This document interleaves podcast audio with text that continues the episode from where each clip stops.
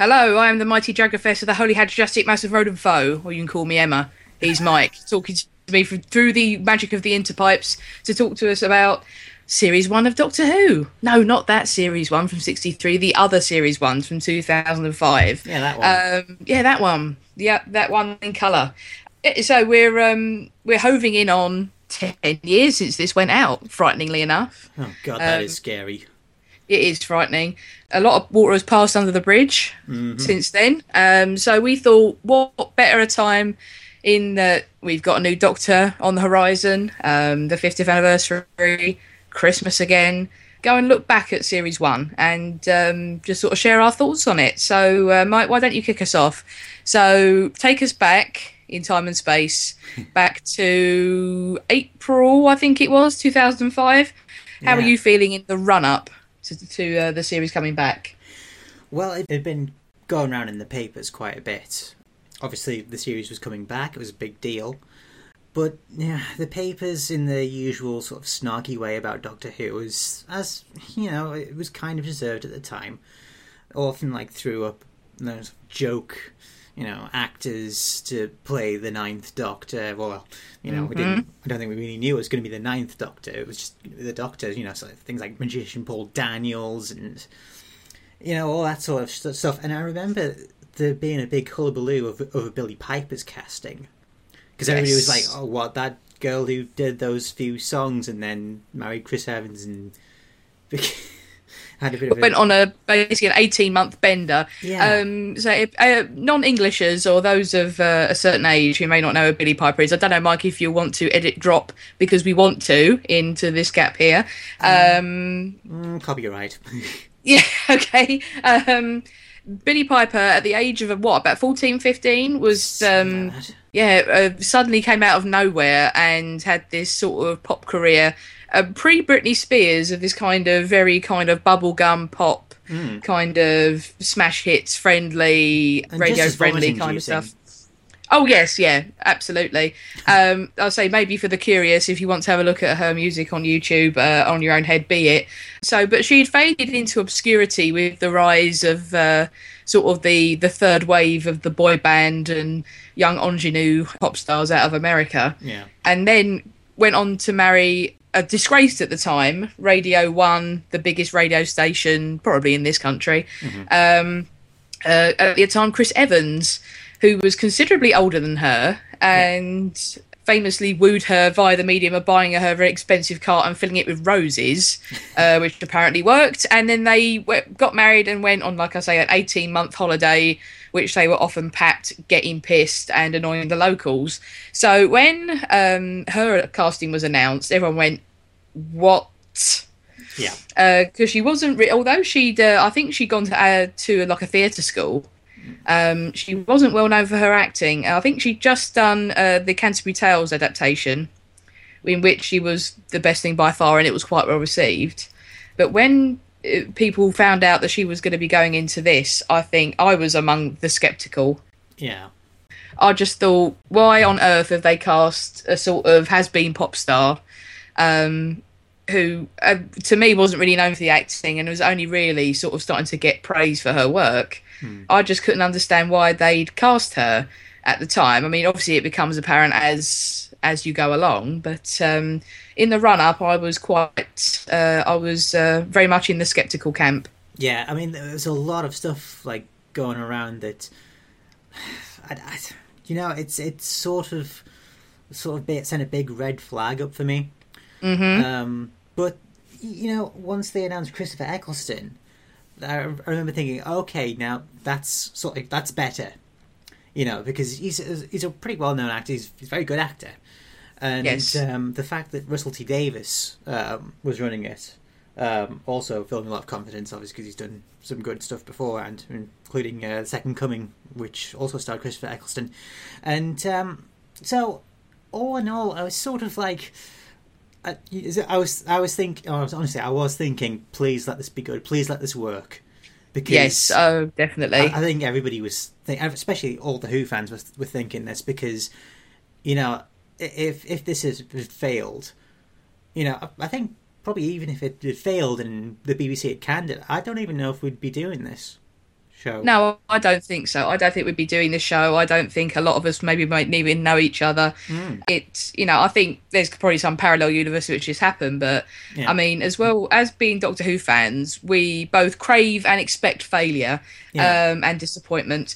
And in the wake of the TV movie in '96, Mm-hmm. I think a lot of people were sitting down to watch this, thinking, "Is this going to be the TV movie all over again?" Yeah. I think because and as well, not just a TV movie, but we as a group, a fandom, we'd lived through so many false starts and false promises, and um, there's going to be a movie and there's going to be a TV series, and this guy's been cast, that guy's been cast, and it just it went on and on and on. I mean, even when they announced that the show was coming back, I thought, nah, it's another one Yeah. of those like, you know, Christopher Eccleston as a Doctor, I'll get lost. You know, it was just one of those. It was just yet another rumor, um, and I don't think I I think I was among a lot of people and people that I've talked to since of saying until it was on my screen, I didn't believe it yeah. even even watching the trailers and even watching you know reading doctor who magazine i just i could not believe that this was actually a going concern.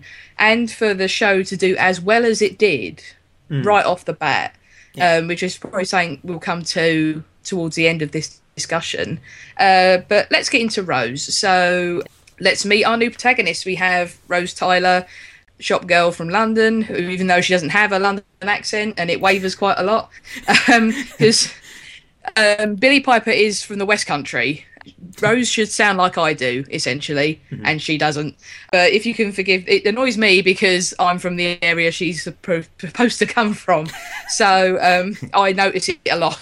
Yeah. And to uh, the we- uninitiated, though, it probably just sounds. oh, the to the uninitiated, it probably all sounds the same. Yeah. But um, oh yes, um, so we she meets the doctor after he blows up her shop. Yeah. It's a, it's a good first impression, isn't it? Oh yes, very much so. Um, and so after some fiddling around with the Autons and um, some dodgy gymnastics and the London Eye, Rose buggers off with the doctor, leaving her hapless boyfriend behind. So your impressions of Rose?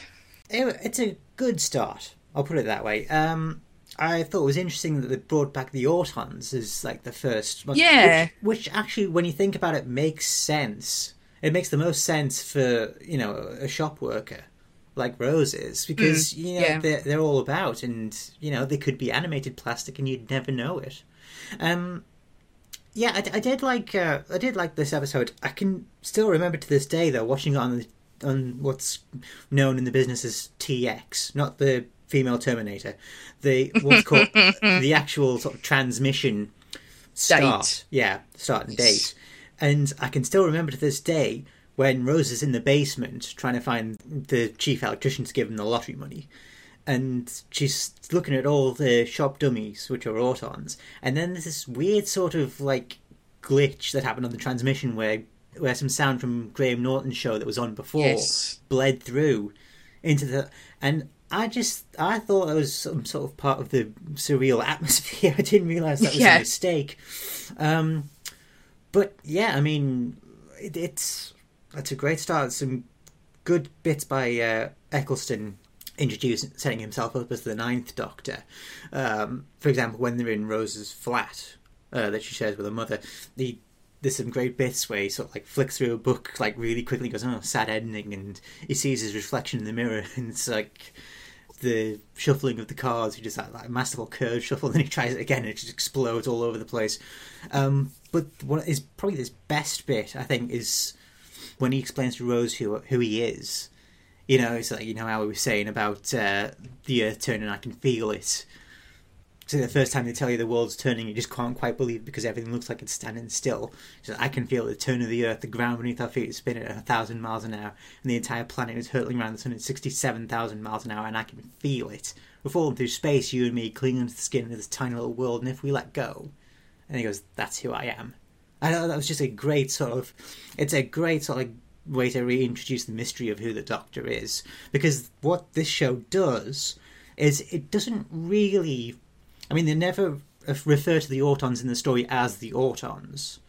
It's it's very sort of like beginner level Doctor Who, if you know what I mean. It's like Yeah, it's it's definitely entry level. yeah, um, it's like it's it's trying to bring in a whole new audience. Obviously, sort of like the Whovians are going to be watching it anyway, but you've got to try and bring in, you know, kids, families, you know people who the old the old guard in, yeah. Yeah. Um, but like a, an entire you know, an entire generation of people who grew up not having Doctor Who, you know, in that's me and you. That is, I mean, technically speaking. yeah, Uh, we we don't officially. I mean, officially, he's our doctor because he's the one that we grew up with in this sort of in the into Who years. yeah, For me, Rose is um, it's a I can only call it a solid episode. It's it's one that I sort of give a C. You know, Yeah. good but not great. It's um it's a fine episode uh, for like you say it as an introduction to to this whole this whole sort of weird idea of Doctor Who and what he does. And like I say, the Autons are quite a safe enemy, not throwing the Dalek straight in, you're not throwing No. the Cybermen straight in.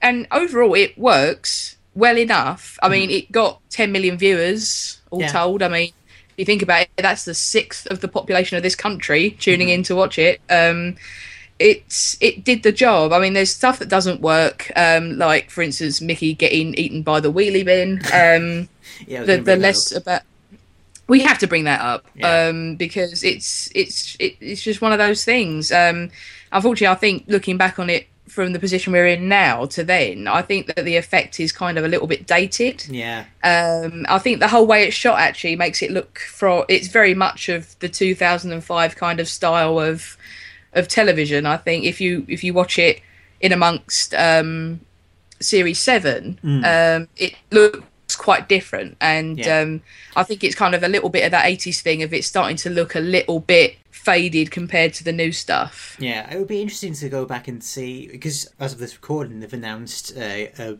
complete series one through seven Blu-ray with Mm, that would be interesting. series one through four upscaled into um, 1080. So it would be interesting to like go back to that and like see how well any of the effects in this series hold up because obviously you know technology always is always moving on and it gets a lot mm. better. But yeah, uh, the the really been it makes sense because it's made of plastic. So why wouldn't it be animated? Oh, yeah, why wouldn't it? I think it's the burp that Yeah. kind of puts a tin hat on it. Um, Yeah. But like you say, it was trying to uh, sort of appeal to everybody. It was trying Mm. to get to families and kids and uh, undecided adults and what have you. Mm. Um, so yeah, it, as as it works for that, there's always going to be things in a pilot which don't quite work, Yeah. and I think that might be a little uh, that might be on the doesn't work side for me. Yeah. Um, also, I think it's kind of trying to get used to this kind of more American style of television. yeah, I yeah. think as well, Um because Russell T uh, Davies always said that his reference point for series one was Buffy the Vampire Slayer, not Mm-hmm. not a American TV. If you think about it in that context, it makes sense. the way the setup is much more is um much more Buffy like than it is old Who like. yeah, Um, so that this whole idea that you have a big bad all the way through, um, that the choice of audience identification figure. I mean, this is something that I've always said, and I've said in Admiral's tables, and I think is a theory that holds water. Is that Doctor Who uh, post two thousand five is not about the Doctor; it's No. about the companion, because especially in this series, because Rose is ostensibly our audience identification figure. Oh, yeah. She's our way in to this series. You know, you've got the first episode of Doctor Who back on screen after sixteen years. What's the first episode called? It's Rose. called Rose. It's named after the companion. Exactly. It's not called Meet the Doctor, Mm-hmm. you know, or Auton something or other, or we re- we remade Spearhead from space. Don't don't please don't notice. Um, Yeah, actually, that that is sort of like the weird thing. It, it there is a lot of Spearhead from Space like callbacks. Obviously, it's got the Autons in it, but it's the first episode of a new series that introduces a new Doctor in which he com- combats the well, I say he combats the Autons. He sort of struggles against them a bit, and they try and push him into the big molten vat of Nestene consciousness, but they never really sort of manage it until Rose swings. And actually, that's really kind of a crap ending, isn't it? Well, I mean that's I mean I think as well there's another thing that's going to keep coming up is this whole the thing of it going into a 45 minute format. Yeah. Um, you feel like sometimes you're watching kind of episode 3 out of a four a four parter stretched Yeah. out and then an ending tacked on. It, it it it's something they're trying to get used to. I think again it's that American influence of you have a 45 minute show Mm-hmm. and you know sort of in and out it's, it's, they're throwing away this whole idea of not having a continuing story. The idea of an overarching plot is very important to this series. Hmm. But uh, you get the impression that uh, obviously because old fa- fans of the show are making this again, Yeah. but their reference point for making Doctor Who is old Doctor Who, which had hundred minutes to tell a story, and they've only got forty-five. Hmm. So it's like they're trying to make it a Doctor Who story, but not knowing how to compress it adequately. This is something that, something that's always going to come up, even even now. I think even in the wake of Series Seven, we're saying I wish they had another fifteen minutes. Yeah. But yeah, I think it's especially telling in Series One, which we'll come on to as we go forward. Mm-hmm. So the end of the world, in which obviously the Rose has joined the Doctor for travelling, and uh, he takes her forward to the year five billion, in which the Earth is about to be destroyed by the sun.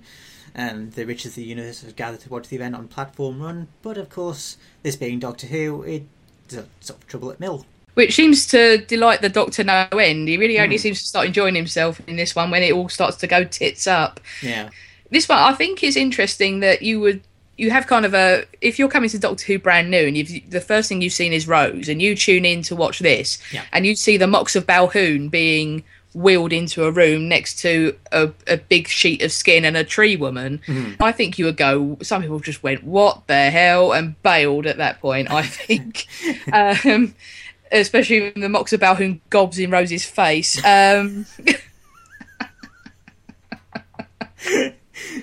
um yeah i say i think that it was quite a brave choice actually to say right now this now now we're going to show you something weird. If you thought someone get eaten by a wheelie bin was strange check, this shit out. Yeah. yeah. Um it's quite an interesting idea actually. I quite like this whole thing of like really sort of throwing the audience in the deep end and saying right this is a thing that travels in time. They're going to meet weird things and weird things will happen. Get on board or sing your hook.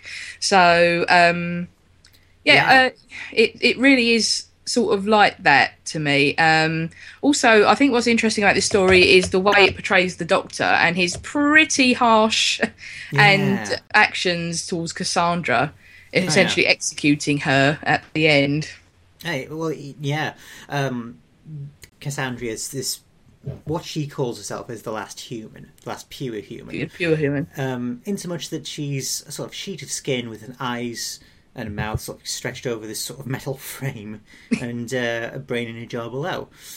And obviously, because she's stretched out, she has these two attendants who have to moisturize Moisturise her. her. moisturize- And at the end of the story, because uh, her sabotage causes the heat shields around platform one to fail, it warms the place up, and she gets pulled back onto platform one without her attendants to moisturize her, and she overheats and dries out and bursts, basically.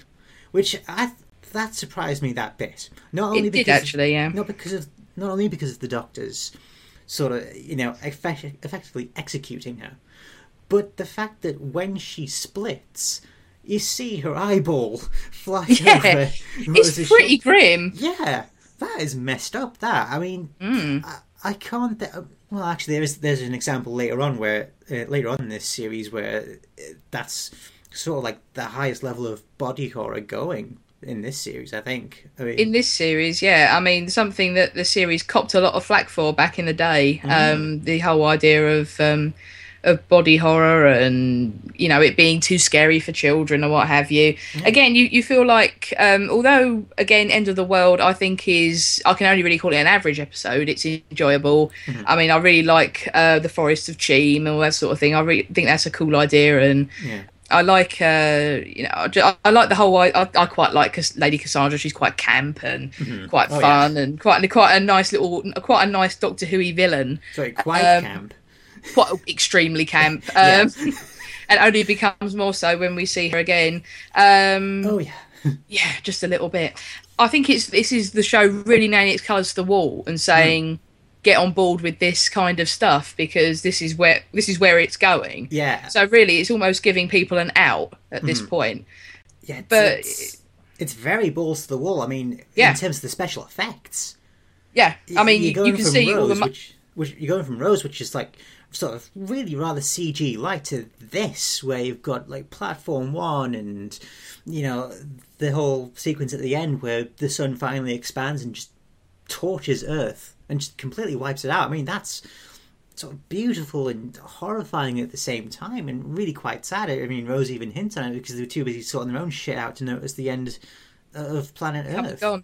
Yeah, I mean, again, it's sort of kind of also it's sort of giving you this idea that this isn't going to be all fun all the time. No. As well, you know that there's going to be weird stuff and consequences, and uh, the, the the guy we're, we're sort of throwing our lot in is pretty dark. yeah. Um, something that the doctor makes reference to later on once he's the 10th doctor in that he says to rose about when she first met him and you get the impression this is kind of right off the end of the time war that Yeah. things have not long since passed um, even though there's quite a lot of continuity rails about that which are too long and tedious to get into here um, the, the whole idea that he has got immense survivor's guilt and is immensely damaged by what he's had to go through and what he's had to do that he's kind of still in that warrior place in that you know Cassandra has stepped up to the line and then crossed over it. So whatever happens to her that's she's she's chosen her fate effectively. Um, something I don't think we'd see later 10th or 11th doctor maybe do but here we re- like you say about nailing your colours to the mast in that this is fun but also he's not going to be messing around. Oh yeah, oh yeah, and definitely damage is the right is the key word for the Ninth Doctor. I think in terms of his characterization, definitely. very much so yeah carry on sorry I, I was going to say something but I completely forgot please continue It's all right. I think. Well, shall we move on to the Unquiet Dead? let's move on to the unquiet dead Yeah. So, how did you feel about this one? it was again it was sort of by the time we were watching this i'm sitting on my sofa watching episode 3 mm-hmm. after having sort of enjoyed two episodes but only really finding them okay mm-hmm. Um, i had quite high hopes for this one it being a, the first mark gatiss script. Yeah. um, it being sort of that victoriana kind of macabre thing that doctor who did so well. Again it, it's it's an episode that i enjoy but which is has flaws but which i think is out of the three we've had so far is the one i enjoyed the most. Yeah. three. Yeah, I mean, because it's it's sort of it is sort of like a very much a throwback to sort of like the Tom Baker, Philip Hinchcliffe sort of era. You- You've got you know it's Victoriana, it's Christmas. You've got Charles Dickens. You've got ghosts who aren't really ghosts, and um, you know how you were saying uh, in uh, End of the World about sort of like the Doctor's sort of um, own sort of code of morality. This is this is I think one of the worst cases where like really Yeah, sort of no comes kidding. through because we have um, these ethereal creatures called the Gelth, who are appearing as uh, ghosts in uh, Cardiff, and they claim that what they want to do is because they've lost the corporeal forms, they want to uh, possess the dead, and um, seems legit yeah, and the Doctor sort of like has this. Uh, he sort of like tries to like pass it off as like recycling, you know. Yeah. And um, when Rose like keeps calling it out, on this this is this is the new morality. You either get used to it or go home, and that's that's kind of probably one of the more darker moments where he actually like snaps at her. I mean, there's a bigger one coming up, Mm. um, but it, it sort of like gives a good sign sign of like how sort of like, skewed the Doctor's become, because it's not the sort of thing you'd see any of his previous incarnations sort of being okay with. No, I mean the, the previous incarnations. You got the impression saw the big picture. Hmm. If if we were in a situation where the companion said, "Look, this is wrong," you know, this is immoral. Yeah. The Doctor is always going to look at it from an outsider's perspective. In that there's a bigger thing happening here than you on Earth can cope with, essentially. Hmm. But here, it it comes across as really bitter and snarky, and he's quite like that. He's what like that all the way through the episode. Yeah. He's sort of quite, you know, quite black about it all, and to, to kind of snap at her about something which is clearly dodgy. Mm-hmm. I mean, you haven't got to have a PhD to realise that the Gelth are. Are bad news, and Yeah. you know they helpfully turn red and have pointy teeth when they uh, get cheesed off. So just to really hammer that home, Oh, yeah. um, but yeah, you, you, it's just sort of a weird position for the Doctor to take. I couldn't it, say if this was the fourth or fifth, or even I think even the sixth Doctor, who's maybe the most morally ambiguous of our previ- predecessors, maybe even the seventh. I can't see that either of those two being down with this idea. no. You know, um, you feel like he would find the better alternative than him, than these things possessing the dead. Yeah.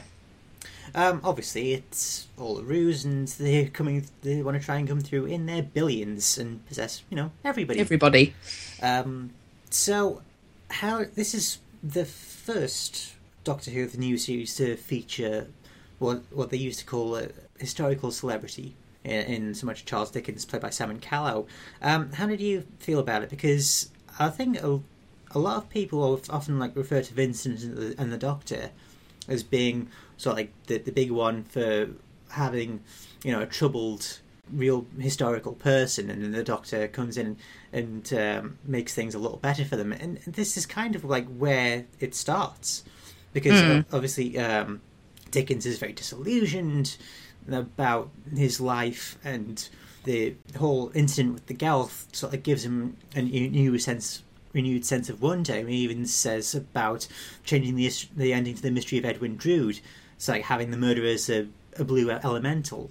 So as in reference to the Gelth. But in, and in the same way as, as Vincent and the Doctor, it's got a very sort of bittersweet ending to it because in Vincent and the Doctor, obviously Vincent still ends up killing himself. He still commits Yeah. suicide. And in this one, um, you have Dickens at the end. He's got his, you know, full of joie de vivre and he's talking about finishing the mystery of Edwin Drood.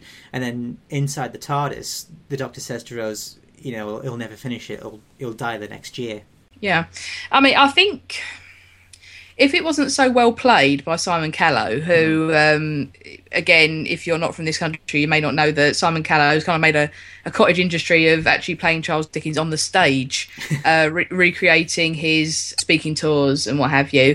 Um, so if you're going to get someone to play Charles Dickens, Simon Callow's your man, and he does it brilliantly. Yeah. So I think if this, if if he'd been bad, maybe this idea wouldn't have had legs and we wouldn't have had one every virtually every year since. Um, I wouldn't put this in the same bracket as Vincent the Doctor because Oh, I think Vincent the Doctor is a far superior story, frankly. Oh, definitely. Um, but um, yeah, I, I, I think for me it comes down to it doesn't grate on me that much. I sit because you know it's well performed, Mm-hmm. but it did sort of throw me a little bit on transmission that. It, Although the Doctor is a horrendous name dropper, Yeah. you didn't you did hardly ever met the person that he's referencing or see the adventure that they went on. It was always just, oh, you know, Madame Nostradamus did this or that for me, or Yeah. you know, I met such and such a person, or I did such and such a thing in such and such a time. So to kind of have it thrown in your face was sort of a bit bit new. But um I'll say it's it's a story which is is good and solid and it works and it was it sort of again it gave them a foundation to go off. Yeah, and it also has the uh, Whoniverse debut of uh, Eve Miles uh, playing. Hooray! Yes, I love Eve. I love Eve Miles. It's it's not her fault that Gwen sucks ass. Um, and is an awful, awful woman. Um, uh, Tell but us Eve what you Miles really think, Emma. Oh well, I've my, my, my, my feelings on Torchwood are well known, but um, no, Eve Miles is a fabulous actress, and she's one of those people I would just sort of be happily watch and read the phone book. Yeah, Um, so yeah, I'm, I'm glad that they got her back in, even though you do get and you get a nice cheesy reference to this back in the Stolen Earth Journey's End. So yeah. all good. Oh, God, All right. oh God, maybe remember me, remind me of that. It's just so clumsy and unnecessary. Yeah, well, it was at the time because it was sort of it was a fun episode. So when they bring it up, you're like, oh, well, you go with it. Yeah. Um, so uh, what did you what did you make of it at the time? Uh, I really quite liked it. I, I quite liked it. You can't really say more than that. I'd think about this. yeah, Stuff. yeah. Uh, what we'll find with series one is it does get better. Um, but I think uh, probably out of the three so far, this probably I'll probably put that as my favorite of the three, purely Yes. because again, like we've like we've said throughout uh, the series so far, is when the BBC do period, they do it brilliantly, and it just Yes. looks the part and it j- feels like it. It's Yeah. convincing. You even if the story is is this, you you go with it because it seems so right. yeah, Um, absolutely. and as well as as a as a nation, we're quite used to these kind of Victoriana ghost stories. Hmm. Um, not just through Doctor Who, but uh, also at Christmas used to be a tradition of you get these kind of weird portmanteau um, little serials, uh, like these sort of penny dreadful type things that they put on at Christmas, which are often Victorian or twenties. Um, you know, featuring uh, the the uh, respected actors of the day. So as a nation, we're quite used to this like this sort of setup, essentially. Yeah, um, it's it's a solid episode, I would say. Yeah, you can't you can't say any more than that. Yeah. So, let's move on to probably. Do you think this is sort of like nadir of the uh, the first series, Aliens in London and World War Three? Or three. I wouldn't. I I think that the nadir is coming up. Um, Alright. I don't. I think that there is a, a worse episode in there than this. With Aliens of London, it's one of those things. If there's loads, it's, uh, it's one of those ones that there's a lot to enjoy. Um, As soon as uh, Penelope Wilton as Harriet Jones, MP for Flydale North, yes, we know who you are. As soon as she turns up, it's like, oh, wonderful, breath of fresh air. But there is so much sort of going wrong in this story. Um, I, I, I quite, I mean, as bad as the Slitheen look, and let's not sugarcoat this, they look pretty bad. Yeah. They're probably the least successful monster they've had since the return, I think. Um, I quite like this whole idea of them being zipped into larger people, and I thought that was quite a fun idea, and you know, this sort of thing. But again, it's kind of all the fart gags and the and the uh, you know shaking my booty and all this sort of thing. You just think, oh, grief. Yeah. Um, yeah, it, it, there's sort of bits in it which don't work for me. I think the thing that really grates my cheese about these two episodes is the Rose, Mickey, Jackie stuff. Um, Because I think for Mickey to have been suspected of murdering Rose and then be fine with it yeah. is really weird choice to make and put in this episode. Yeah. Um, you know, you you understand that Jackie would be furious with the doctor and slap the taste out of his mouth, you know, when she sees him. yeah. Um, but this whole idea of her being, you know, and he's made a mistake and she's been gone for a year and all this sort of thing, we should have only gone like what twelve hours or something. But to have, you know, all this thing of Mickey, you know, being suspected of her murder and Jackie right orchestrates a poison pen campaign against him, you know, and then by the end they're all knocking around and you know, this is the beginning of Rose treating Mickey like absolute dog shit, and I really hate that episode aspect of her character. Yeah. She's such a cow to him. oh, absolutely. And you know, it's it's thing of like you may not like Mickey's character or think he's a bit cheesy or whatever, but for your audience identification figure to yeah. be that much of a shit heap Oh, to Mm-hmm. another another one, and then not be like do it for an episode and then you know there's a character change Yeah. and you know the they come to they reconcile and you know then they leave friends Mm-hmm. if not you know obviously not a couple anymore but friends and Jackie's fine but to leave this kind of festering kind of stuff that kind of that continues on and into series 2 and series uh, series 3 Um, no not se- but series 2 definitely Yeah. I, I I don't like those aspects of it. I mean, I think it's a bit of Russell T's love of the old kitchen sink drama coming in. Yeah, I mean, I, on paper, it, it sounds good because one of the things Doctor Who never really did when it had like the companions from Earth was once they sort of like started journeying with the Doctor, there was never really any mention of their lives before or No. after, really. So it sort of makes sense for you know. Also, it sort of ties in with the Doctor not really being able to control the TARDIS properly, and he brings her back like a year after she originally left, and and all that. I mean that that that's fine. I'm I'm quite happy. That's a good that's a good bit. It's a good idea.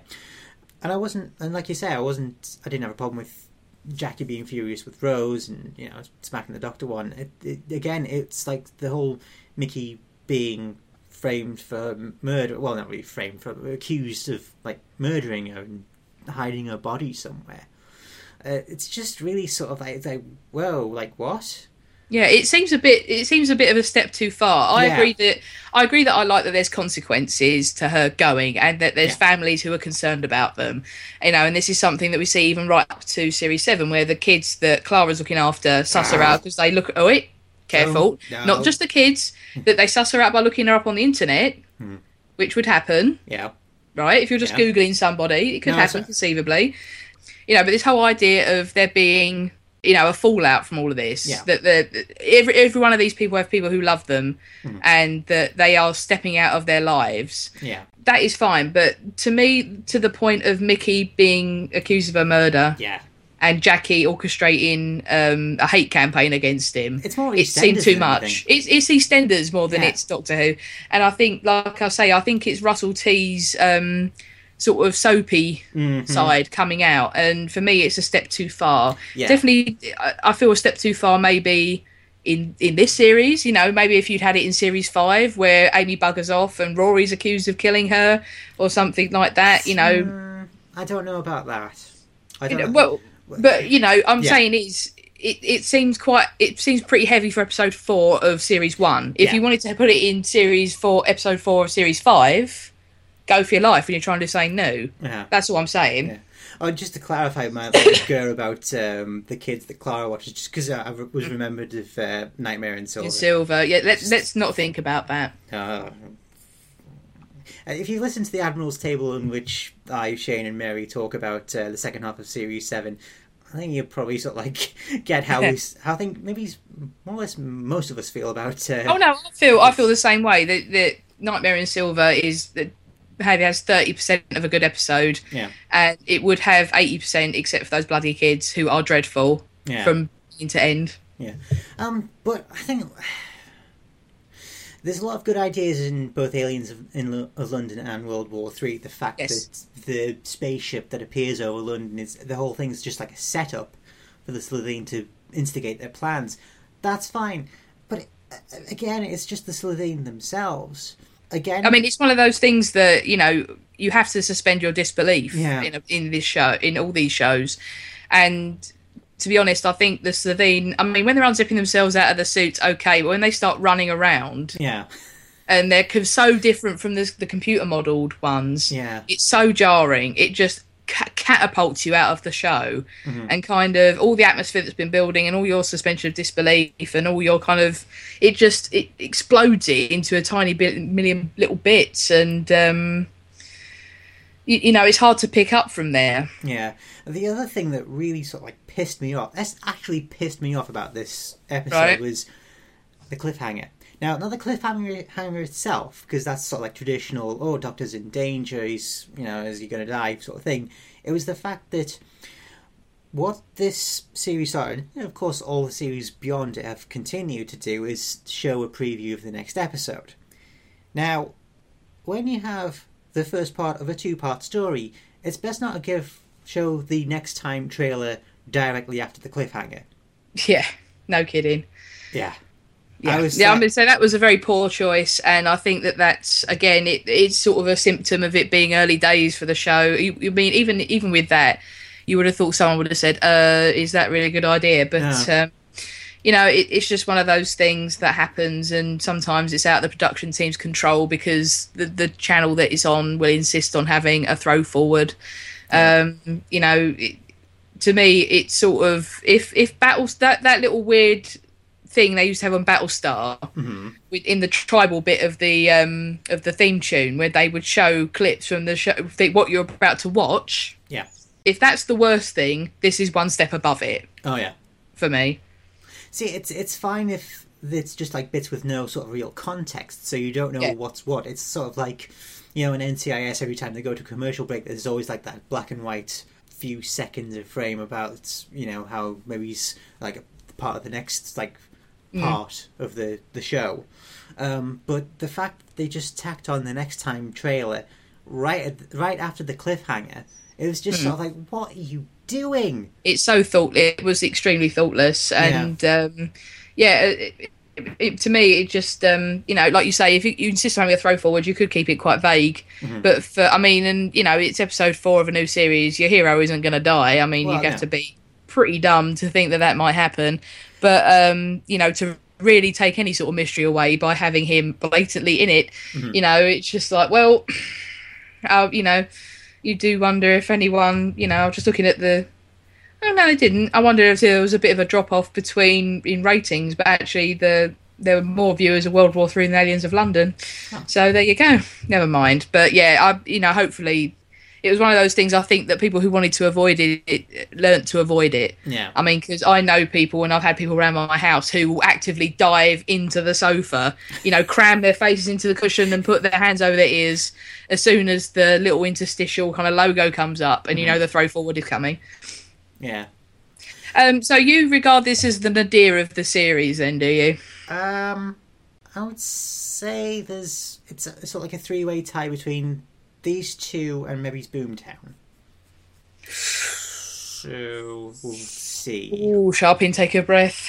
Uh, Okay, let's move on to Dalek.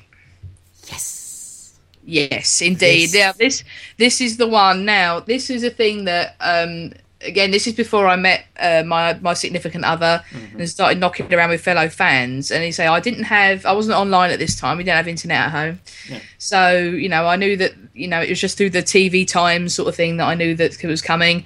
And this was one where I said to my friends, "Look, do not call me. I won't answer." I'm switching my phone off. I'm not coming out. I'm not taping this and coming back. I'm watching this and do not bother me because it was one of those things of like this is this is the this is the crunch moment. Yeah. because up to this point I was like it's okay and you know I mean you know I'm enjoying the episodes when they're on but I thought if they cock this up they are dead to me. Right? So going into this one's a lot of expectation. Yeah. So you have the Doctor and uh, Rose arriving in 2012, which was a bit the of a distant space year of 2012 Oh, as it yeah. was yeah. In uh, Utah, uh, where they come across uh, a collector of alien artifacts who has a, uh, a living specimen who the Doctor is not entirely too pleased about discovering who it is. no Um, no kidding Yeah, I mean, I think obviously the production team and Rob Shearman who wrote this episode, the onus was on them to like really make the Daleks scary again, yeah and I think they did it. Oh yeah, most definitely. I think that it was a real work of genius uh, to take the, to have say right, we're going to have the Daleks back, but we're not going to have loads of, just have one, Yeah. and to see the, the damage that one Dalek can do. Oh yeah. It was important to show how dangerous they are. So when you get to the end of the series and there's shitloads of them, you go, "Wow! Oh my god!" They can't survive because you remember what happens to all and sundry virtually in this one uh, with just one Dalek, which is out of its box, mental and damaged as well. It's not even fully functional. Yeah. So um, yeah, it was important to do that, and it was it was quite important as well in terms of scripting because it was an adaptation of a, a Big Finish uh, work audio called Jubilee, which is with the Sixth Doctor. Again, it suffers maybe a little in terms of story. It only takes kind of the best bits of Jubilee. It's sort of this the, what happens in Dalek is kind of the subplot of that of that uh, audio. Yeah. Um, I think that I would recommend it to uh, people who are interested. Um, it's very good, but with this, it was really the idea of right. We've got this really good idea, and let's make it work on TV.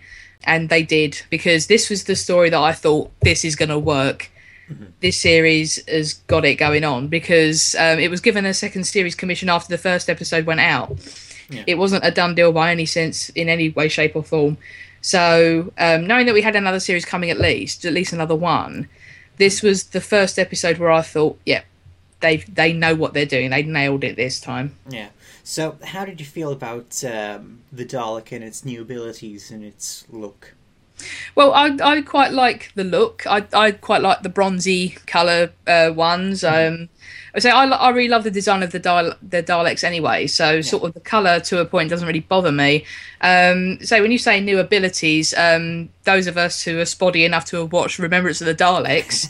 Um, know that they can elevate, um, so that wasn't a surprise. But um, the thing that really impressed me is that they showed its intelligence that it takes out that whole room of guys with two shots from its gun. And i quite like the whole idea of sort of making the, the sucker arm which looks kind of comical because it looks like a toilet plunger because it Yeah. is um, you know actually making that functional and a weapon uh, but also a tool and all this sort of thing. So i quite like that because it makes sense in terms of dalek design that you would have a plunger to fit on the little bumps Yeah. just on the skirt.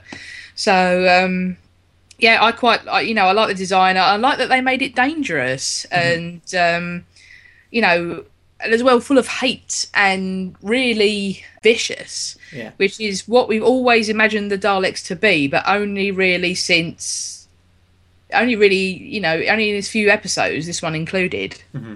Also, it's it's also kind of pathetic in some scenes when uh, ob- obviously uh, it's uh, gets its abilities back with um, Rose showing it some sympathy and you know putting her hand on its casing, and um, after it downloads the entire internet, A lot of porn there. yeah, up on it'll it when he has it has a chat with the talk with the doctor when it's hol- holding Rose hostage. It says, uh, you know, I scanned your databases and telescopes to find like signals from other Daleks, and uh, when the doctor goes, "What did you find?" and the Dalek goes, "Nothing," and then the support just, "Where will I get my orders now?" Because like it's freaking out yeah. because it it's so far removed from its own kind, and it doesn't know what to do. It's only got its sort of like core programming Yeah. going for it. Uh, as well, I think this episode is important because we get the start of the breakdown of the Doctor's defenses. Almost, um, the whole "you would make a good Dalek" Oh, is yeah. the thing that kind of backhands him into reality, and you know, almost sort of you sort of start to see a bit of a softening in that he like he realizes what he's become, and also the his you know the way that Rose reacts to it with with sympathy and pity, Mhm. um, of which he has none towards the Daleks, because she she doesn't obviously has no history with these things, Yeah. and really it, it's it's a slap in the face to him from her as well, uh, figuratively, Yeah. because she is behaving in a way that perhaps he would have once done towards this um, this thing that you know, as evil as it is and as full of hate as it is, it doesn't want to live this way anymore, and it Yeah. shouldn't ha- it shouldn't be made to. Yeah. Uh, The other, speaking of Rose, the um, the scene where she does like first meet the Dalek and it's speaking really quietly and it's just sort of, you know, they torture me. And you, you really do feel sort of sorry for the Dalek, but at the back of your mind, you know, it's Oh, playing don't go near it. Yeah, It's playing you. It's playing Yeah. you. It's playing you, and then of course, his course is playing her. But yeah, in, uh, say um, I I wonder if you, if you feel the same way as me that this is when it really kicked into high gear, and I I became convinced that this series could work. Absolutely. Yeah. Absolutely. This this is definitely top three. I think out of the entire series. I don't know Okay. if I, I don't know if I could rank all of the the shows um, like specifically because it's it's been quite. I've never actually I haven't had a chance to actually go back and watch the entire series. I'm just going off memory here, um, but this is definitely one of the highlights of this series. I mean, because you've it's just great. I mean, yeah, okay, it brings in Adam, but uh, at the same time, Mm. you've got a a really slimy piece of shit villain in Van Statten. Yes. And what I like most about him is he doesn't get killed. By, you- you'd think he would just get completely off by the Dalek. He doesn't. He gets superseded by his assistant, who Van Statten has this thing with subordinates who sort of fail him by getting to getting their memories wiped and then just sort of dumping them off as like a hobo in you know cities, and he gets that turned back on him, and it's just it's just great because it's like death would be too good for him. Yeah. Well, it, it's that in that great Doctor Who tradition of the supervillain of the piece Mhm. kind of getting their own punishment reflected back on them. yeah. So, in terms of uh, what we know from Doctor Who, it's uh, part of a, a long and uh, much story tradition. Yeah.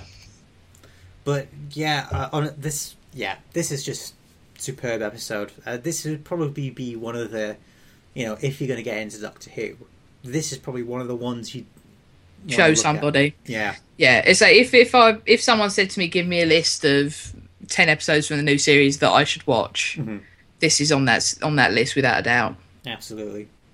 Is there anything else you want to mention about Dalek? No, I think we should move on to the long game. Ah, so this isn't your favourite then? No, this is where my nadir of the series comes in. I really think this episode is guff. It's such a come down after Dalek as well. yes.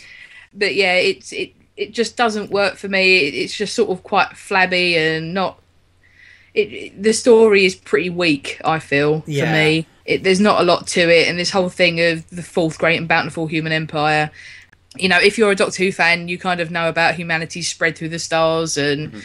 you know this and that. You know this uh, whatever number great and bountiful human empire we're up to now. Um, so if you're not a fan and you don't know about that stuff, um, I think this a lot of this episode is probably going to lose you.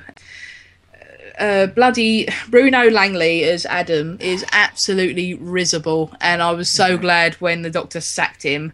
Um, it, I think, as I've said before, I think it's telling that out of you know the fact that every bugger in the in the whole Who universe comes back in Stolen Earth Journey's End, he, He is didn't. nowhere to be found. Yeah. And Yeah. I think that's kind of telling. But yeah, I just think it's quite a poor episode. Uh, poor old Simon Pegg is massively underused. Yeah.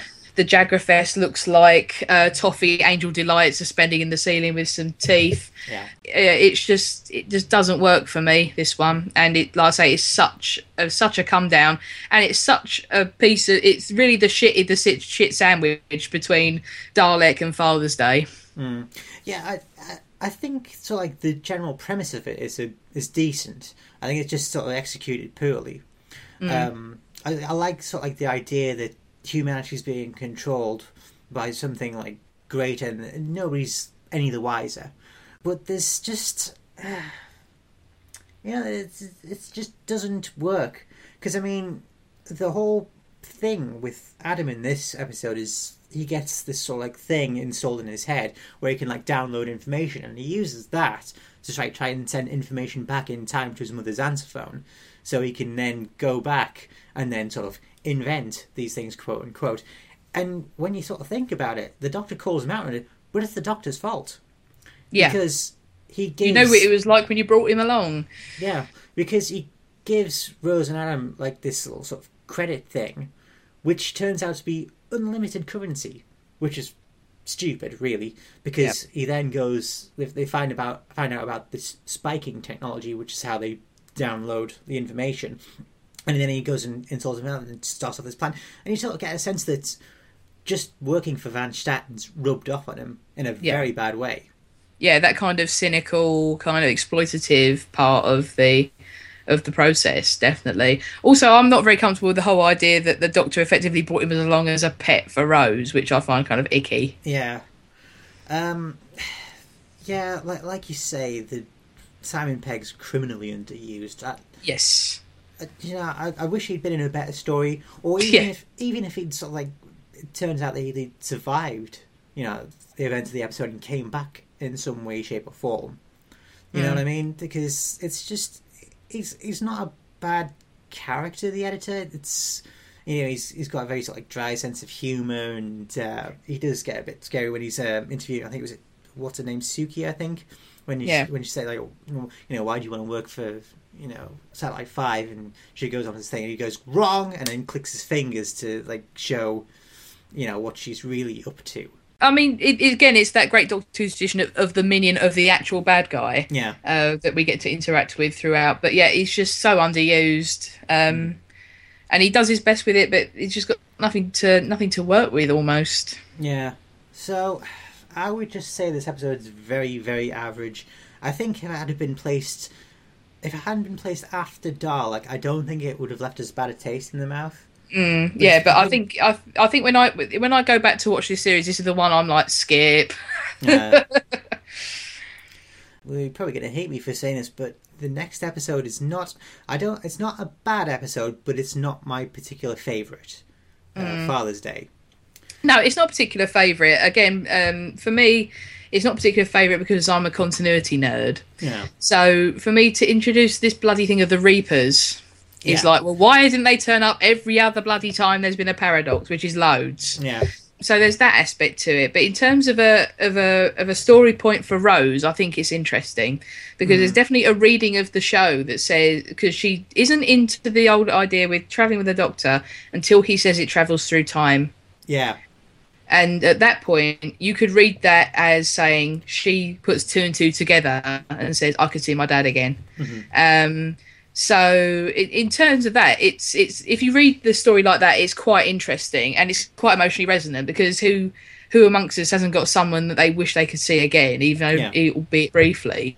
Um, so, in terms of like, if we were on a journey with the doctor, I- I think that would be a temptation for everybody. You know, just to just this one time go and see this person, that person. Um, I think it's quite an interesting story. I think it's emotionally resonant, but again, it's one of those things of it's like eighty percent of a good story, Yeah. but it just doesn't kick into the magnificent part that we kind of ended up taking for granted as time went on. Yeah. Um, it, like you say, and the whole idea of the Reapers, although quite cool, are a massive problem introducing that into a time travel show, which has a lot of paradoxes. yeah, and and that never get brought up again. Um, Yeah, that's what I was mean. Yeah, the, the kind of problem I have with this story is it's, you know, it's the whole sort of messing around with time for your own sort of profit. Now, Yeah. I love Back to the Future Part Two, yeah, and it does sort of like great throw up a great sort of like example of alternate time. Uh, like time Mm. can be rewritten with the alternate 1985 where everything's gone to crap, but I don't know. Maybe see, I, I think it's because it's sort of like it's sort of like a primal feeling of that. If I were able to travel through time, I would want to go and like change things to my own advantage. Do you know what I mean? And that's kind Yeah. of what Rose does. She saves her dad, even though he's supposed to die, and in the process, completely fucks everything up. Yeah. And it, uh, it's kind of that that sort of. Sort it's the selfishness aspect of it, but again, it's the whole thing of, well, if you're if you're a 19 year old girl Yeah. who just wants to see her dad again, Mhm. um, you have the opportunity of a time machine and a bloke who will take you anywhere you want to go. Essentially, why wouldn't you exploit that opportunity? Because you can't see the big picture. Yeah. You you don't realize the implications because you're just you know how would your dad matter in the whole scheme of things Yeah. without the thought of you know the paradox is going to introduce and how it would change your history. Mm-hmm. and again in terms of this story i think it's it's important that it happened because it's introducing this to the to the audience. Yeah. it's saying to the audience this is why the doctor does things sometimes that don't make sense to you because he can see the big picture whereas you know a, a companion maybe can't. And this is you know, we're kind of getting this whole thing out of the way almost Yeah, it, it's also see what I mean? Yeah, it's also like a precursor to like the the fixed point in time that uh, Steven Yes. Moffat like throws up, um, but like also the, where time can be malleable, where you, you can affect it, but ultimately it either has to go back to how it was, or it can like go back to how it's maybe supposed to be with some changes, so like in the waters of Yeah. Mars, where adelaide kills herself yeah, Yeah. but Um, it's also the old thing of that time travel one of things are this way, but we were, we were always meant to intervene in the idea that it's a it's a it's a time loop that you go around once and come out the other side. yeah, So, um, but yeah, I think it's important that this story happened. It's quite emotionally resonant. If you're if you're if you're sitting there identifying with Rose as a character, you're going to be way into this story because it tells you tons about Rose, and it it, it really and it and it pro- I think it improves again the Doctor and Rose's relationship Yeah. in that they're on more of an even keel and that they walk away at the end hand in hand is quite lovely and yeah, it's, it, I, say- I say I think it's sort of eighty percent again. It's sort of that eighty percent of a good episode. Yeah. I mean, there's some, Um, there's some great bits of it um, when the Doctor returns to the TARDIS and finds just the shell, and he just like Yeah. freaks out and like tries Shit, and find it. And um, the point where he charges up the TARDIS key and then just of sticks it in thin air, and it slowly starts to you know materialize again to try and like fix the problem. The other thing that I had with kind of the, oh, I don't I don't know if there's much of a problem. It's just more more sort of me is at the end of the long game when the doctor dumps Adam back in the present and he says, I only take the best with me, I've got Rose. And then she goes and does this. Yes, It's an excellent point. It's so, I don't know, it just sort of like strikes me as a bit. It's a bit disingenuous in it that you get Yeah. rid of um, Adam for something that you really you probably could have worked out he was probably going to do at some point. Yeah. Um, and the you know Rose arguably causes causes much more of an arseache um, in this whole in this whole process, but she kind of gets away with it. You you wonder if again because this whole softening of the Doctor's character, she's the one who's fa- sort of finally broken through to him, broken through this um, this kind of shell of guilt and um, cr- anger that's part of his character, and as such, she kind of has a pass almost, whereas Adam didn't. Yeah. But I mean, don't don't get me wrong. It's a it's a very good story. I just Mm-hmm. It's not. Mm, it just for some It's reason just something about it. It's just it Yeah. just sort of lacks that little extra punch. I'm not quite. I couldn't tell you what what that is. Mm-hmm. I, c- I, I don't. I can't quite put my finger on it. But um, so it, it's a- it's an episode I've watched a bunch and I enjoy it when I watch it. But Mm-hmm. um, yeah, it's it, it's just kind of lacking a little something. I think. Yeah. So, The Empty Child and the Doctor Dances. All hail the Moff and Yes. his great works. Yeah, I think this is definitely the best two-parter of the entire series. Yeah. I think. Yeah. I think in terms in terms of consistency, Yeah. because it's that old Star Trek problem of have a great episode one and then episode two really goes to pot. But Empty Child and Doctor Dances are, are kind of equally good, I think, episodes, and uh, they're great episodes. I think it's kind of that that aspect of kind of fun, and obviously with Captain Jack, you know, a nice dollop per camp, and um, kind of a, a fun, an interesting premise, and enough scariness um, Oh, yeah. to kind of mix it all together and make that kind of that sort of uniquely Doctor Who combination. Mm-hmm. I felt that really nailed it. Um, there's a story I tell. I think I've told it a bunch, but I'll tell it again for the purposes of this podcast. In that, um, I think was it? Yeah, no, it was Empty Child. I was so finally persuaded to leave the house on a Saturday and go um, and go out for an evening. So I got my dad to tape this for me, and I, I came home at two o'clock in the morning, rather worse for wear, and thought, well, I better watch Doctor Who. so I, I popped it on, and um, when the little boy comes along and says, "Are you my mummy?" for the first time, when the tape thing runs out, oh, I turned it off and went to bed because I was shitting myself. I couldn't deal with it. I was like, "Sod this, watch it tomorrow." I went to bed. Yeah, it, it even for a grown woman, albeit inebriated, to be sufficiently scared by an episode of Doctor Who, um, I think was uh, quite the uh, triumph on Moffat's part. yeah. This is probably by far the freakiest sort of episode of uh, the first series because Mm. you know, obviously you got the empty child himself, but also like the bits surrounding him, like the fact that other patients in the hospital have transformed into like similar creatures, and there's a bit right at the very end where you know extreme close up of the the kid, and you can actually see you know behind the uh, gas mask goggles, and you can just see like the crane, the skull behind Yeah. it. So he's literally an empty child, and then you've got Richard Wilson as Doctor Constantine, brilliant actor. The transformation sequence, and that Oh, for so me that was like wow. I mean, Well, I mean, um, it, it, this is. I think that scene is what got the DVD in this country rated as a twelve. oh yeah, which I think everyone was quite surprised by, Yeah. um, which is the equivalent of PG 13 over in the States. Um, and we thought, wow, really? Why? And then, you know, you go back and watch this and you think, oh, that's oh why. yeah, oh yeah. Um, but yeah, I mean, God, I I still don't know how they even got away with that because I'm still trying to decide which is sort of the the freakier bit, Doctor Constantine's transformation or Cassandra sort of popping at the end of End of the World. Which, Mm. What do you think? I think it's a toss up between the two. I think that I know that they kind of toned down uh, Dr. Constantine's transformation. I think because um, in the original edit, I think that the soundtrack had a lot more sort of crunchy, bone snapping kind Yeah. of noises. Yeah, and they toned that down. But it's pretty horrifying. I mean, especially like when his eyes start turning to the glass, yeah, that stuff. It's really weird and um, yeah, pretty strong stuff uh, for for a Saturday tea time, most definitely. Um, but yeah, I just think it's one of the. It's a two parter which is just loads of fun as well. You got all the, uh, you know, sort of knocking around with Captain Jack and the squareness gun and the bananas and. Yeah, all that stuff, you know, and it, even the patient, Dr. Constantine, that elderly lady, says, you know, didn't Uh, have two legs when I came in here, and all this sort of thing. You know, have you miscounted? There's a war on, Yeah. and all this sort of thing. yeah. Um, I mean, we can't we can't not talk about the triumphant debut of John Barrowman as uh, Captain Jack. Barrowman. Barrowman.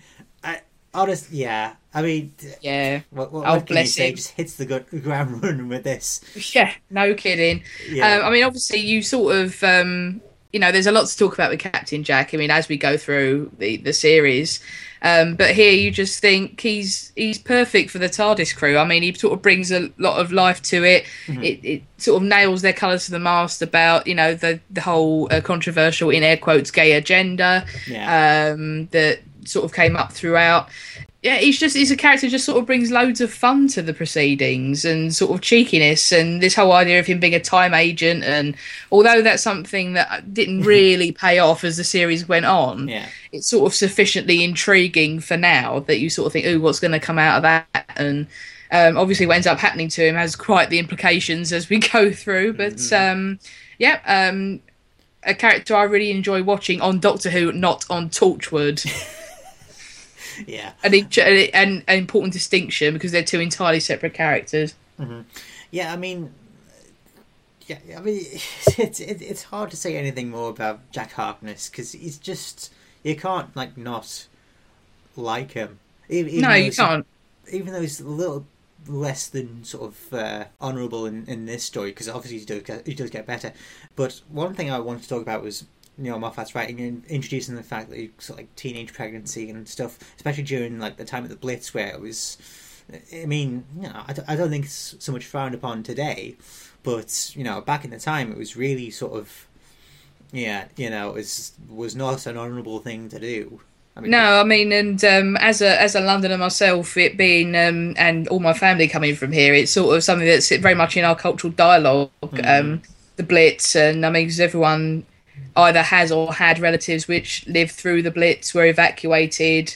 So it's it's one of those things of you always heard stories about the black market and kids running around with no one looking after them and Yeah. wrecks of buildings and fires and stuff like that. So it, it it's kind of almost where well uh, sort of Aliens of London World War Three fell down is that it hints at that darkness and there's definitely hints that there's some very inappropriate stuff going on with that bloke who's obviously getting black market uh, di- uh, meat of, from, of some from somebody yeah, um, some very kind of dark implications there, but it doesn't take it to the next step and go too far with it. It Yeah. just sort of leaves it as a hint, and when you go back and watch it, you kind of think, "Oh, okay, I kind of missed that on the transmission," and it just it just lets you fill it in yourself.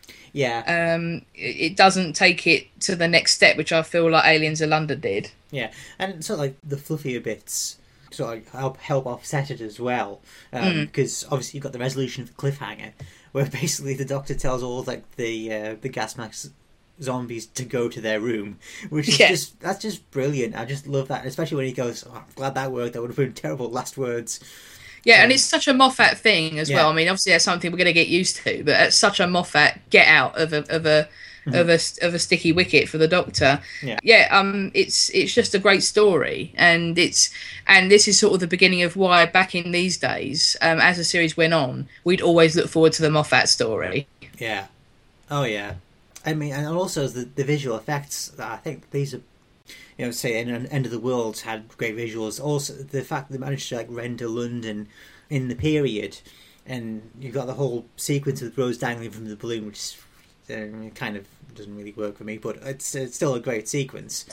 the fact she sort of gets tied up on this, this Yeah. balloon and goes. Um, well, I mean, the fact that one of the accusations leveled at Doctor Who, especially in the eighties, was that it was cheap, and um, you know, very, very clearly so. So I think that they were quite insistent on showing them, showing us the money, um, you know, to really kind of deflect those things. Because again, the, the lazy, in inverted commas, journalism in this country.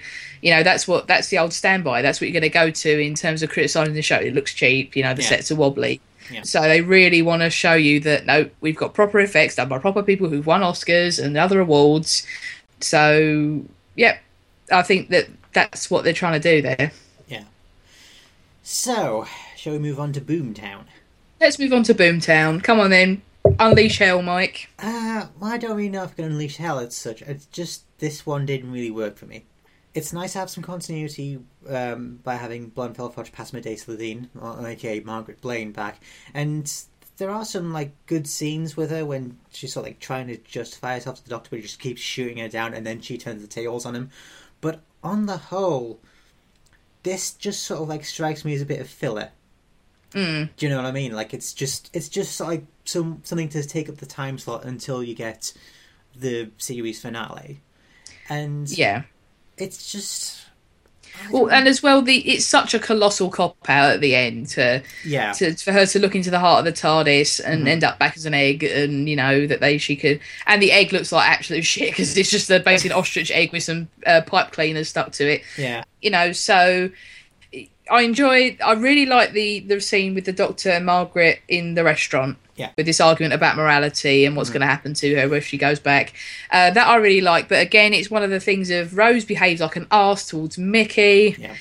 um, like really badly. Oh yeah. you drag him all the way to bloody Cardiff to ostensibly get a passport a passport off him, Yeah. and you know she just treats him so shittily, which he finally calls her out on, but she kind of manages to grease out of um, because she's cute or whatever. I don't know. Yeah, I, I think it's there's enjoyable stuff in this. Again, any any scene with Jack in is just loads of fun and. Um, I again, I like the scene where she's escaping out of the window and Yeah. the doctor goes run after her, going Margaret, you know. So that's really fun. It's one of those stories that you know, if we're if we're just watching it for like a clip or something, because we've sort of trying to work out something or that, it, it inevitably stays on TV. Yeah. It, it's one that always sort of is quite watchable. That if you again, if if we're sort of flicking around the channels and there's it's twenty minutes in, we'll watch to the end. But yeah, again, it's one of those things for me. It's kind of sort of eighty percent of a good story, but because it it brings out the worst in Rose Yeah. um, as of something that's going to continue to grate, unfortunately. Um, and the story is pretty dumb and ends in a colossal cop out. Yeah. It, it doesn't quite work. Yeah. I, to be honest, I don't know. There's very much more we can say about. Uh, There's not. I mean, that's the other thing about it is that, like you say, it's purely filler Yeah. because, like, you, you've you've got to get towards the the, the closing two parter. Uh, again, it's sort of sort of this whole idea of having a, an overarching story. Yeah. Um, you know, if you hadn't seen uh, Aliens in London World War Three, you're going to be pretty baffled by this episode. Mhm. So this whole idea that moving away from this thing that American telly does, or used to do, in that you you know can't have overarching stories, you turn off the casual viewers, eek no. Um, so this whole kind of Buffy-ish idea of having things which come back even from many episodes ago, which didn't entirely seem all that significant. Um, it's kind of like, like you say, it's purely like, oh, who could we bring back just for an episode of talking and a cheap one that we haven't got to put any much in the way of effects in. Um, and really, it was a sort of a thing of, oh, we've written the, the, the finale where the heart of the TARDIS is a big part of it, Mhm. but no one's going to know what it is. So let's just quickly introduce it an episode before. Yeah. This might have worked a little bit better if it had been placed slightly earlier in the series, just so you could like have the Heart of TARDIS bit without like being like like a eleventh hour sort of thing. If you Yeah. if you know what I mean. Well, I mean, you know, theoretically, what if they'd made this episode three, the um, or or, or, or um, in before Dalek, in the you have a sort of a spillover from Aliens of London, So like, and you, yeah, yeah, so you know, Aliens to have a spillover London- from that, and that Mickey and Rose get this kind of this kind of they can clear up some business earlier Yeah. on in the series, so we're kind of past that. Yeah, it's not exactly restitution, but it's it's No. sort of it sort of clears the air a little bit. A little bit, yeah. Yeah. So, Bad Wolf and the Parting of the Ways. Mm. Uh, hmm. I the biggest problem I have with the first part is the whole Big Brother weakest link, what not to wear sort of far future versions of. It just Mm. strikes me as being a bit lazy. Um, oh, as well, I think it's I think it's going to date horrendously as Yeah. well. Um, I mean, it's starting to now because what not to wear hasn't been on the telly for what about uh, five years. So, so, I mean, you know, I can imagine me showing this to my kids or something if we have them in the future and having to explain who Trinny and Susannah are, Yeah. even though at the point that this was made, they were huge. Everyone knew who Trinny and Susannah were. yeah. yeah, I just think it, it dates it immensely. Um, and yeah, as well, you, it's sort of that thing of we've got an hour's worth of story for our finale, Yeah. but we need another half an hour to make it up. So let's do this thing at the beginning. Yeah. The problem I have with it is, is just it. It, it, just strikes me as a bit lazy because you, you're using sort of like shows that we're familiar with at this point in time. It's like there's, there's no guarantee that any of these shows would still be around in you know whatever hell year this is. You'd think like maybe you know say what you will about Russell T Davies, but he does have a great mind. He does come up with some great concepts. Mm. Like just like why couldn't you maybe just like or, or even if you just like sort of like threw it open to like the production office, like say, come up with ideas for like future television show, like television shows you might be watching in the future. It doesn't have to be specifically Big Brother or The Weakest Link, what not to wear, but even if you just sort of like got, even if it was just like uh, something in the same sort of oeuvre, as it yeah, were. just sort of a quiz show. Even I mean, Yeah. because everyone understands the language of a quiz show. Even if you're not familiar with the exact format, you kind of understand what you're looking at. yeah, So you know that's why the that's why the Numberwang sketch is funny. Mitchell Yeah. and Webb. It's because it's a nonsense game show, um, but you understand the language that they're using because it's like every game show you've ever seen. yeah, Um, so yeah, it's it like you say. I just think it dates it. It, it comes across as lazy. Um, it's an excuse to kind of elbow some minor celebs in there again, and it, it just sort of strikes me as kind of padding the story out until we beat Lynda with a Y. yeah, yeah. I mean, this first half doesn't really go very far until maybe it's like the last fifteen minutes, if that, when you sort of like get to see the people behind Satellite Five, and as you find out that where they've landed is just like a hundred years after the long game, where things have gone even further to shit, and it's like not until like Rose seemingly gets taken out of the game, as it were, that it starts to kick off. You know, you got the the Doctor and Jack and Lynn just like fighting their way into the control room and what have you, and then you f- find out about you know who the mas- the true masters are, which is of course the Daleks. and the Emperor Dalek. Yes. Yeah, it was it again. Uh, the, the point that came back to when we were talking about Dalek, the uh, episode 6 that having established what one can do, when you're suddenly uh, suddenly confronted with half a million of them, Yeah. led by a huge barking mad um, Dalek Emperor, you really think, oh crap! Now what are we going to do? Sort of thing. It, it seems entirely hopeless. Yeah, I mean the ending of Bad Wolf is great when uh, the Doctor like shouts down the Daleks and he he Yeah. says, uh, you know, I'm, I'm going to save Rose. I'm going to wipe every last one of you from the sky. And the Dalek goes, well, you've got no weapons, no backup, no plan. And the Doctor goes, yeah, and doesn't that scare you to death? That's probably one of the highlights of Christopher Eccleston's Doctor for me because y- y- you you know that he doesn't have anything to his name, but he's gonna he's gonna very well do it, is gonna mess some shit up. I do sort of like the um, the Emperor Dalek with the sort of the god complex, which, which does make sense because obviously they've all the people who have been uh, seemingly killed in uh, the game the games and like on shows like uh, Big Brother, they're actually getting transported to the Dalek ship so they can be you know sifted and Used. pulped and yeah used as new Dalek fodder. Well, um, again, uh, thank you very much, Revelation of the Daleks, for this one. yes. I'll make a confession at this point. Um, because I wasn't, although I watched every episode, uh, mostly on transmission, and um, was avidly reading books or what have you. We didn't. I didn't have the internet uh, in my parental home at that point, so I entirely missed the Bad Wolf stuff. I did Ah. not notice it at all. Apart from the when that kid spray paints Bad Wolf onto the TARDIS, entirely passed me by. So this whole thing of Rose putting the words Bad Wolf back through time Yeah. meant nothing to me. I absolutely missed it. Yeah, probably of all sort of like arc words as they're known throughout Doctor Who, this probably is the one where it's sort of well, I mean, yeah, it does get paid off, but sort of retroactively in a way. Yeah, Because- it's sort of, sort of one of those things of oh, like I've got to go back and watch it and see what we can spot it. Yeah. Um, it's not like because series two had Torchwood as the arc word, Mm-hmm. but that had been set up sufficiently in in the Christmas invasion Yeah. because we get the whole idea of Torchwood being the thing that brings the Sycorax ship down. Mm-hmm. So when you're you're hearing Torchwood, it's it's much clearer, and the references they had Yeah. were much more explicit.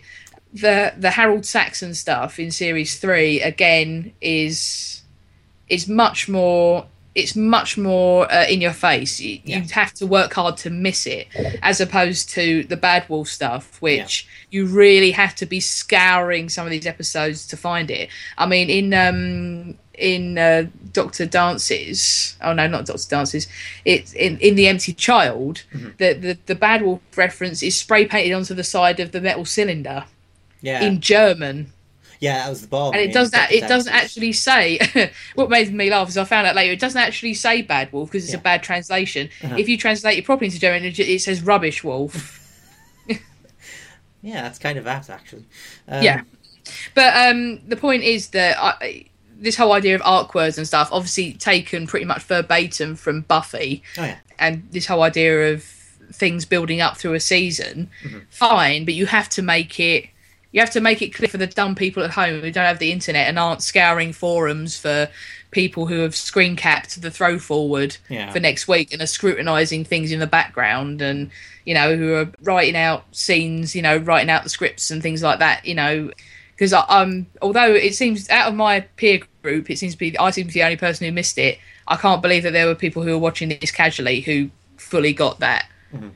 But on the whole, I think Parting of the Ways is the better episode of the two because you've got like bits like Jack trying to rally, you, you know, the the people on floor zero, and you know, not all of them do it, and some of them just abject cowards. Uh, you've got the Doctor it's actually essentially fooling Rose to go back to the present. Um, He gets her to, uh, you know, go into the TARDIS, and uh, he actually sets off uh, emergency program one, which sends it back in time.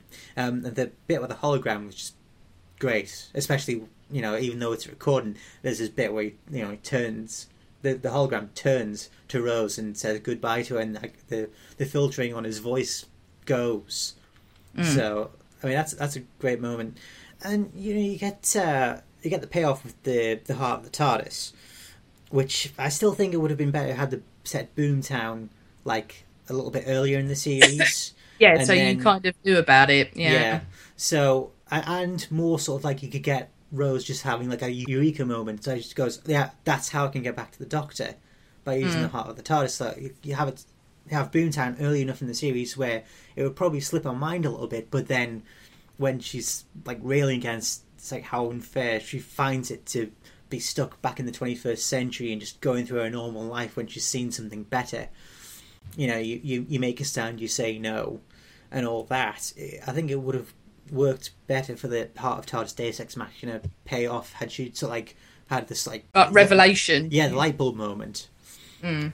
so what, what did you think of the the whole invasion of Satellite 5 I say it was it was just nice to see the Daleks kind of en masse, but Mhm. also kind of in a way that I think we'd always always imagined them to be, but had never been able to see them because of restrictions in the budget. So to come and see them massed like that was, was pretty cool and something that I enjoyed. And I remember enjoying enjoying the heckings out of this story when it was on, even though the the bad wolf stuff passed me by, and um, Rose when she's railing against how unfair it is to be back in 21st century, I did want to actually just come and give her a bit of a smack and think, oh my god, please, can you just do something, not moaning, and be horrible to Mickey and Jackie, which you always are. Um, but yeah, it's, it, it's sort of a, a, a duo of stories I enjoyed. I think the Part of the Ways is is the better episode because it's sort of all action. Um, you're not kind of waiting around for something to happen, which you are in uh, Bad Wolf. Yeah, yeah. I think probably one of the best bits about uh, the, the Dalek attack is when poor Lynda gets offed. 'Cause Yes, poor old Lynda. she- I mean, she sealed herself into this observation room, and uh, she thinks she's safe. But obviously, since the Daleks can fly, especially more so in the vacuum of space, you just see this one sort of pop up behind her. And what's great about it is you can actually see it's sort of like lights flash as it says exterminate, and then just Mm. bam, and that's it for her. So, the Time Goddess. Yeah, the Time Goddess. Mm. Yes, we should have called her the Deus Ex Machina Goddess, really, shouldn't we? Yeah. Um, yeah. So there is that. I mean, obviously, it, it's something that comes, which lends itself to later stories because obviously Bad Wolf comes up again much later on. Jack gains his immortality, which obviously becomes a huge, a huge part of uh, a lot of stories. Mhm. But yeah, it's sort of a bit like we don't know how to get out of this, so let's just make Rose magic. Yeah, I don't. I you know I, I'm I'm kind of lost for words. I, I can't really think of how I feel about it because it, it's such. Mm. It, it's one of those things of like you, you just sort of have to accept it because that's what happens, and you Yeah. can't. and because we're not writers or anything, we can't really think of a way they could have ended it any better. Um, because you know they had to get the Doctor to regenerate because Eccleston was leaving. Yeah. Um, they had to think of a way to get rid of half a million Daleks. Yeah. Um, you know, kind of successfully with like five guys, and most of those are dead. Um, it it was you know you you struggle to think of another way they could have done it, but as a viewer from the outside, you just sort of you, your t- your brain tends to label endings like this as cheesy bollocks. Yeah, that's probably the best way to put it. So finally, the regeneration scene. Mm, yes. Obviously, we haven't seen Matt Smith regenerate, so obviously No. you're not going to know how the how the eleventh Doctor takes it. But of the ninth Doctor's regeneration and the tenth Doctor's regeneration, I kind of prefer this one. Okay. Well, because the tenth the tenth Doctor's you- is quite you know he doesn't go easily, but he's sort of a bit in a self pitying way. Whereas this Yeah. Doctor, although he rages against it and he's angry that he's got to go, Mhm. he's he's done it for like a, a purpose. It's kind of the Yeah. fifth Doctor saving Peri type thing. yeah, He you know he's sort of saying, "Oh, you stupid ape" or whatever, but you know you sort of always get this sense of he was glad that he's gone this for way. a good reason. Yeah, Yeah. that you know that he's gone out saving somebody, and it's not this kind of because you get the impression that maybe he regenerated from eight to nine as a result of the time war. Yeah, you know that he was this whole idea of him being born into battle yeah. From So- the fallout. from Yeah, the so- fallout. So, so you know, him, maybe is- it's a sense of relief almost that he's gone out doing something honourable. Yeah, it's great how he sort of like tries to sort of like ease Rose into it. He doesn't just regenerate. Yeah. He just, like says, uh, You know, I'm going to change, and you know, and you know, you know, I'm not going to see again. Well, not with this face. He says he's, you know, he, he sort of like passes on the uh, the fact that he still will be the Doctor. He'll just look completely, look and act Different. differently. That doesn't really work because obviously when you see the Christmas invasion, um, but yeah, I think it's it's. I kind of prefer this regeneration over Tennant's regeneration, Tennant's. just because, like you say, the Doctor's sort of like not quite happy, but you know, this is how he'd rather go out.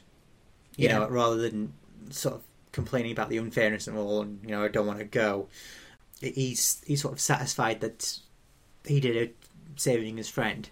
mm So, I think that's pretty much so. Overall, series one. Yeah.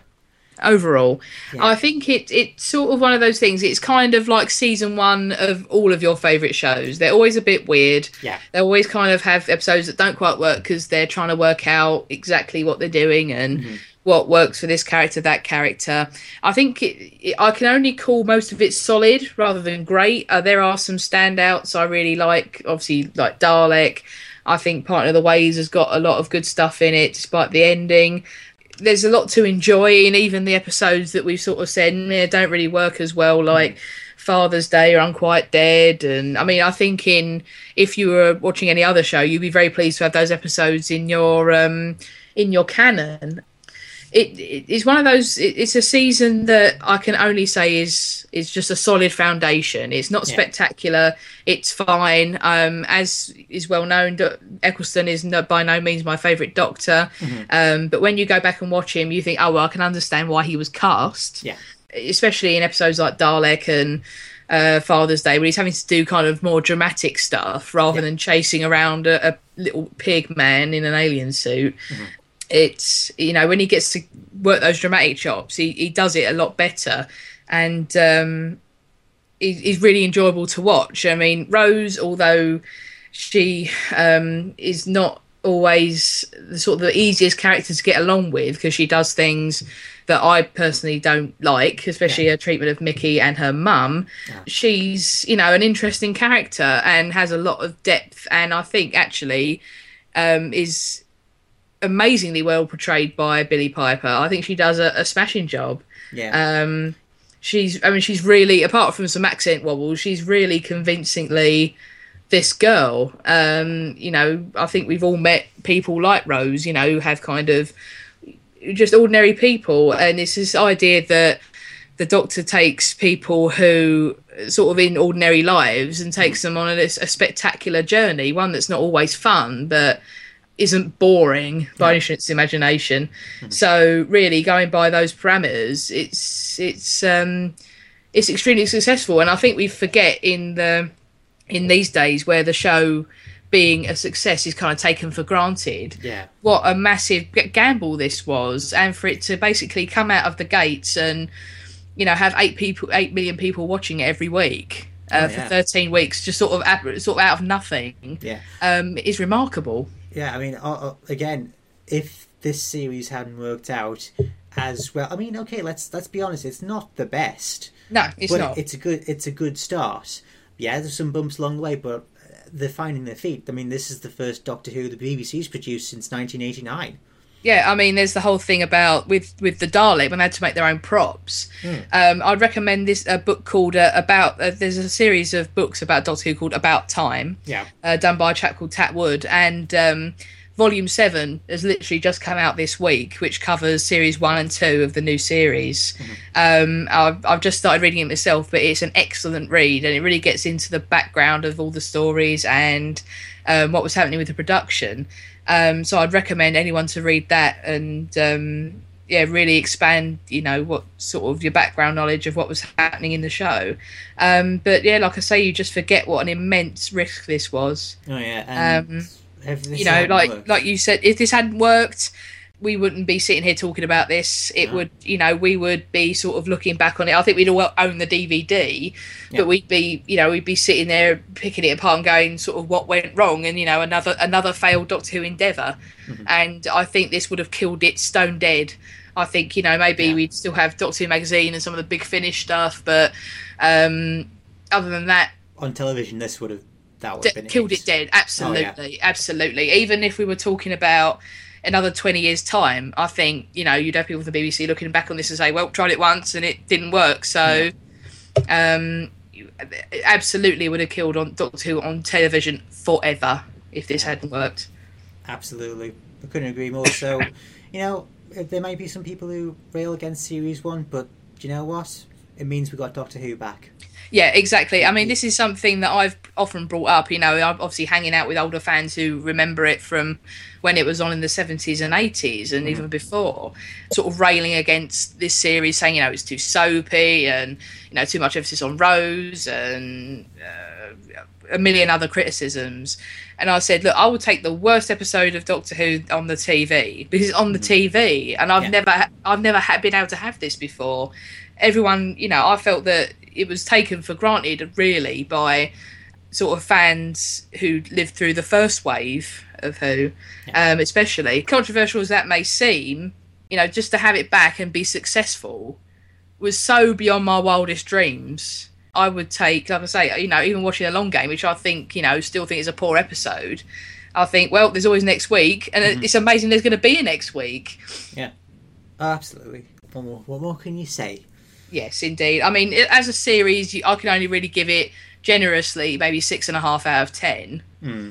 But I'll take a six and a half out of ten series one of Doctor Who over a lot of other stuff. Oh yeah, oh yeah. Well, I think that's pretty much all we can say about uh, series one. Mm. So, Yeah. Yes. Well, so thank you very much, Emma, for uh, sharing your thoughts with us, Cheers, Mike. and uh, we'll see you all next time. Greatest Show in the Galaxy is produced by Emma Foster and Michael Mole for the Simply Syndicated 21st Century Media Network. Be sure to check out our Simply Syndicated sister podcasts, including Movies You Should See, Take It or Leave It, For Those About to Rock, Remote Patrol, Atomic Trivia War 9000, Starbase 66, and Nerd Hurdles. If you like what you hear, you can contact us at Greatest Show at simplysyndicated.com or you can follow us on Facebook at facebook.com slash Greatest Show Podcast or on Twitter at Greatest Show Pod.